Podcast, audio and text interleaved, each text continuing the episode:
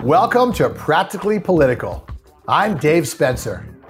And I'm Carrie Sheffield. Let's get to it. All right, Dave. So it looks like New York Governor, failed New York Governor Andrew Cuomo, is looking to resuscitate his horrible career. Um, he's got an unethical, fawning media to rely on. And there's obviously the notoriously corrupt New York State political machine, which seems ready to assist Cuomo again. That includes the new mayor, Eric Adams, who just met Cuomo for a Love Fest dinner and said he had a lot to learn from Cuomo. Um, I'm just really upset about all of this. And I know that your family has a long, illustrious political career in New York. Is there anything that could stop Cuomo from taking power again to do more damage? Yes. Well, let me say a couple of things. You know, the first of all, what got Cuomo out of power was not the corruption, though that's definitely there. It wasn't the malfeasance, uh, like sticking all those old people in COVID petri dishes, though that was certainly there. But it was the fact that he had no friends. You know, he was the antithesis of the Bill Clinton political model, where you try to make as many friends. You, you, you take a cab somewhere and you send the guy a note when you get home, right? You can't have too many friends. And then if things, when the going gets tough, people are there to help you. Well, Andrew Cuomo didn't have any of those, and that's what, what that's what brought him down. And I would give Eric Adams a pass. You know, the guy is the mayor of New York He's got a huge task. Crime is way up. He's got a lot on his plate. He was elected to make his city streets safer. So don't blame the guy for trying to get some advice from an old political. Uh, I, I, I, use the term in quotation marks, legend. But to answer your question, no, I don't think Andrew Cuomo will come back pre- precisely for the reasons that, that I've said. I just believe that he's got too much baggage. He made too many enemies. And the longer that we get into the what I think now is the post-COVID era. In other words, this is an endemic, not a pandemic, and even a lot of blue states, California, we're finally lifting our mask mandate next week. People are going to realize how wrong he was. So I think, uh, you know, eh, he's like a fine cheese. He's not going to improve with age. fine wines do, cheeses do not. So I think he's going to just get more smelly as uh, as time goes on. What are your thoughts? Oh, Dave, I hope you're right. I really do. Uh, your lips to God's ears, because this is, uh, from what I've heard, he wants a vendetta run against the Attorney General Letitia James, and he's actually planning to file a complaint against her because a lot, all of these charges so far on the harassment have been dropped. And I talked to Janice Dean, who's the Fox News senior meteorologist whose in-laws died in these nursing homes in, in New York, and she told me that she thinks the reason they were dropped is that there was some sort of deal that was made before he left office that okay we'll we'll avoid you from getting impeachment. Because that's really i think why he stepped down is he didn't want to get impeached and removed because that's where the democrats were heading at that point based on the polling. Um, i said Absolutely. okay wait till this all blows over and then we'll do these backroom deals and maybe he'll run again. And that's what really upsets me is that this guy wants blood uh, and it's in some ways he's really he's furious with Letitia James because he helped to create her in some respects, uh, or at least uh, you know allowed her to rise. Um, and then you see her; she took down him because she wanted to run for governor, and now she saw she had nowhere to go in the polls. So then she's like, "Okay, I'm withdrawing my campaign." These two people have this like vendetta, and what's really upsetting to me is that he might actually get back to power in part and this is where you and I, I I'm bringing him up this time. Democrats might want him to go after Trump because that's what Letitia James is doing. And Cuomo would say, I'll go harder. Well, it, it does make me chortle a little bit because when you mention someone who was disgraced, who is a loser, who wants to run again, who has a bunch of vendettas, God, I swear, that sounds like someone you've been supporting. I, am sure. I'm sure the name will uh, come to me at some point. But yeah, unfortunately, you know, this is the one of the sad uh, remnants of the Trump era is that there's no such thing as shame. There's no such thing as rock bottom, as we'll discuss later in the show. So, unfortunately, this is a legacy and uh, I would say a cancer in our politics that's spread. And we're, this is not the last time we're going to see it. So, well, my question for you is the Wall Street Journal, not this week, ran not one, but two very complimentary pieces by Holman Jenkins and Bill Galston on Joe Biden and his handling of the Russia Ukraine crisis. They said he might be the man of the moment. They highlighted how un Obama like he had been in terms of his response, not just in terms of finally getting Germany to acquiesce on the Nord Stream pipeline, but lining up our allies, really being proactive. a lot of stuff that Obama didn't do after 2014. So, you, uh, doesn't B- Biden deserve some credit for handling this situation well? Uh, look, Dave, you know I love you, but I think the New York Times, it's the New York Times. And so what they're doing here is basically no, the Wall Street Journal. Uh, praising. No, oh, I thought you said it was the New York Times. No, the Wall Street uh, Journal ran two pieces by the Wall Street Journal. That's what I'm saying. It's the Wall Street Journal that ran two uh, pieces this week well, by Holman Jenkins okay, fine. Bill In Galston case- praising him. And you know, the you know the Journal has not been uh, his uh, his cheerleaders, to put it mildly.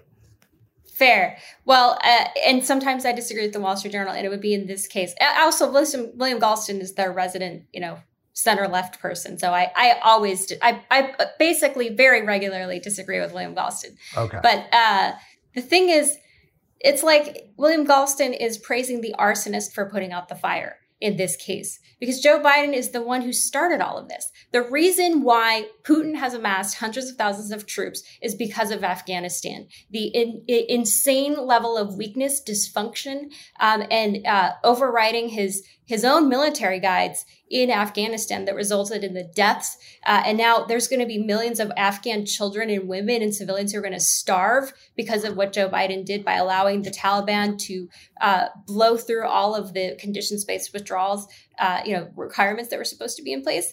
Um, so that weakness is what empowered Putin to do this because Putin did this in 2014 under Obama. He invaded Ukraine. And with Georgia in 2008, he did it under W. Bush. He did not do it under Trump. He did not invade because he knew that there would be repercussions. And so what Biden is doing, he incentivized it through his weakness. And so the fact that now, okay, maybe it's not as bad as, as as William Galston, you know, wants it, you know, whatever. Okay, it could be worse. I'll give him that. But the Ukrainian government themselves have spoken out and said, Biden, what you're doing is a disaster. You're making things worse. You're stoking the fire here. So you have the Ukrainians who are the target of the Russian ire being upset about this, uh, and then you have Putin, uh, Biden coming out and saying, we're going to abandon the American citizens here, but we're washing our hands. I think that's a failure of leadership. So I have nothing positive to say. Oh, and the Germany thing. Uh, it, it was actually comical but sad how in the press conference, he's standing there. Biden is standing next to the Chancellor of Germany. They're not saying the same thing about Nord Stream 2. Biden says one thing, and then the Germany says, um, yeah, we're not going to actually commit on Nord Stream 2.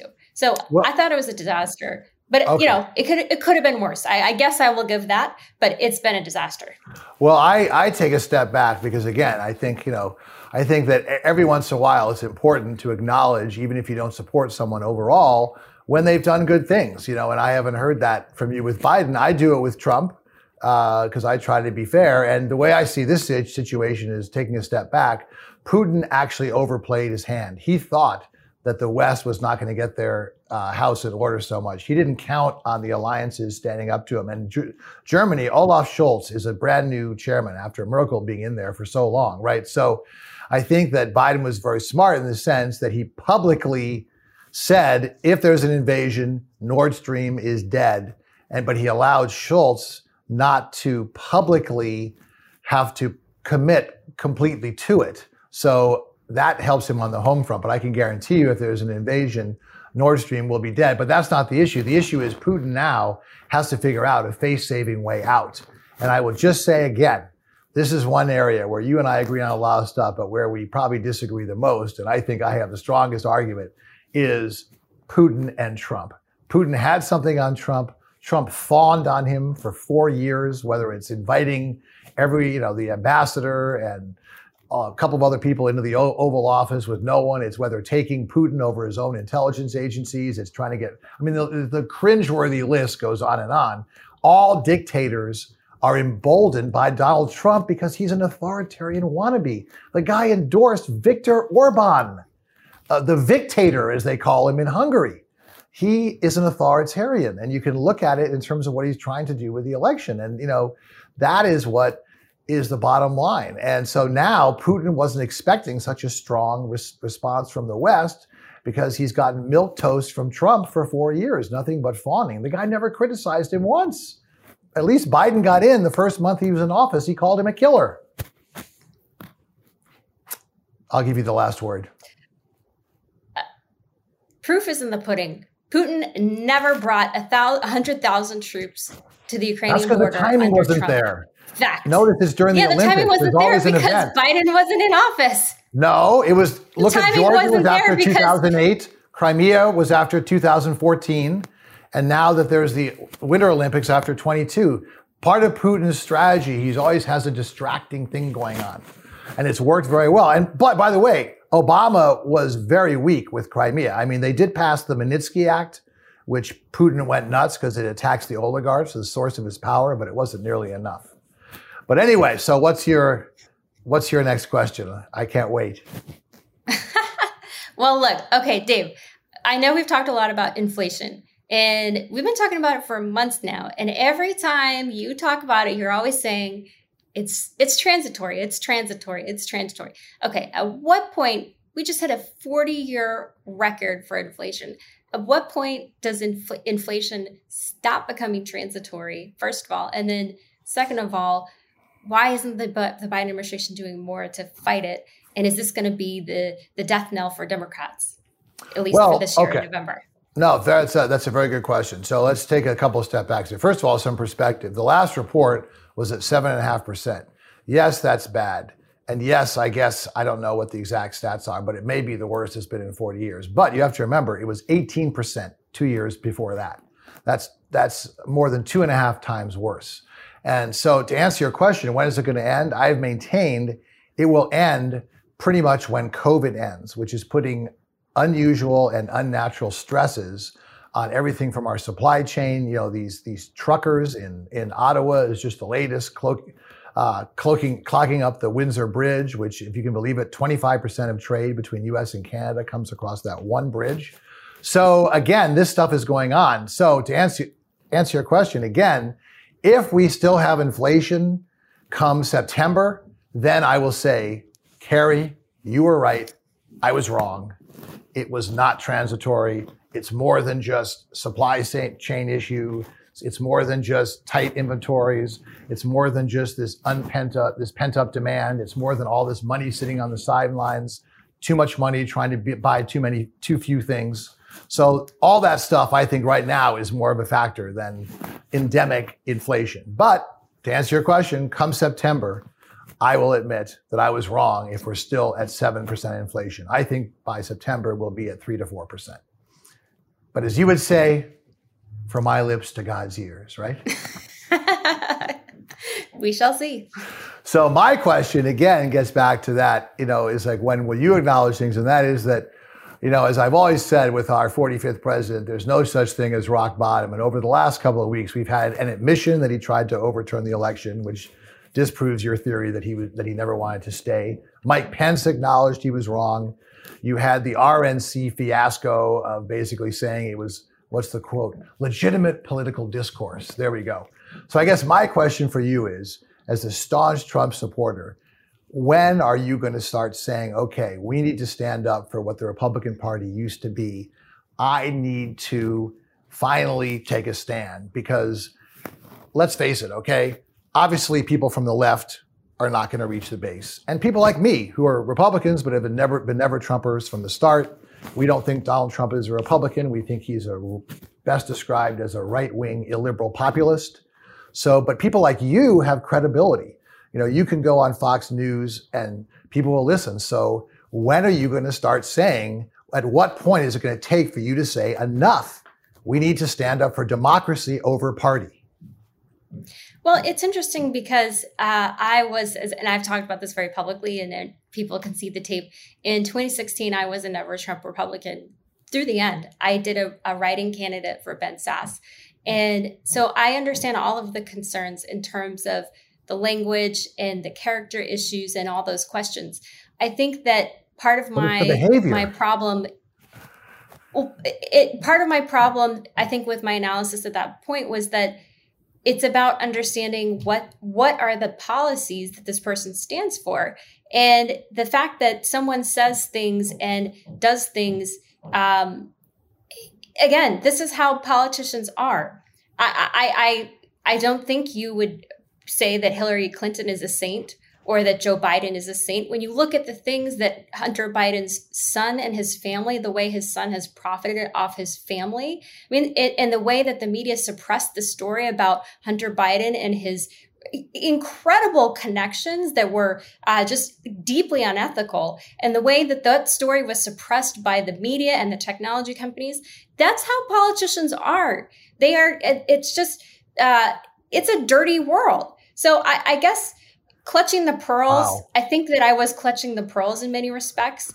Um, i think that the the the question of um, you know what does what does trump represent? And let's get to those issues because what he is is he's way more than just one person. He represents a, tens of millions of people who have been deeply disaffected by the system as it currently stands. And he's not actually that right wing because you, you, you describe him as right wing he turned the Republican Party actually to the left on issues like immigrate or excuse me, uh, trade. Um, you know, trade. Yeah, deals, abandoning uh, GOP uh, principles.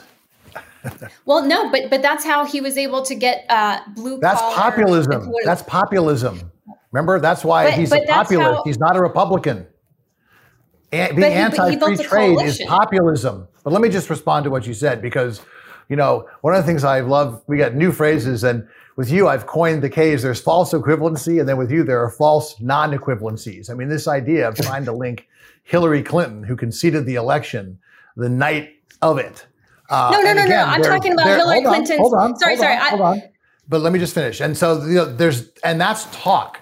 I'm talking about actions. You are seeing here a, a plan to overturn the election. You are seeing things, a ground being laid for the same type of thing in, in 2024, except now you you may not have the, Brad, the Brad Raffenspergers in Georgia and those kind of people that stood up to this. So my point is, and here's the question, because I, I didn't hear you answer it. At what point are you going to say enough is enough? What does Trump have to do for you to finally say, I've had it? Put aside what he stands for. I'm not saying that some of the stuff that he stands for you might not agree, or some of the stuff he's done I supported.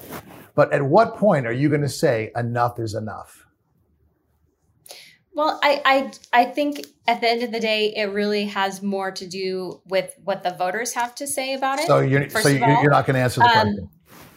Well, no, I, I I we've talked through very frequently about what exactly he's done.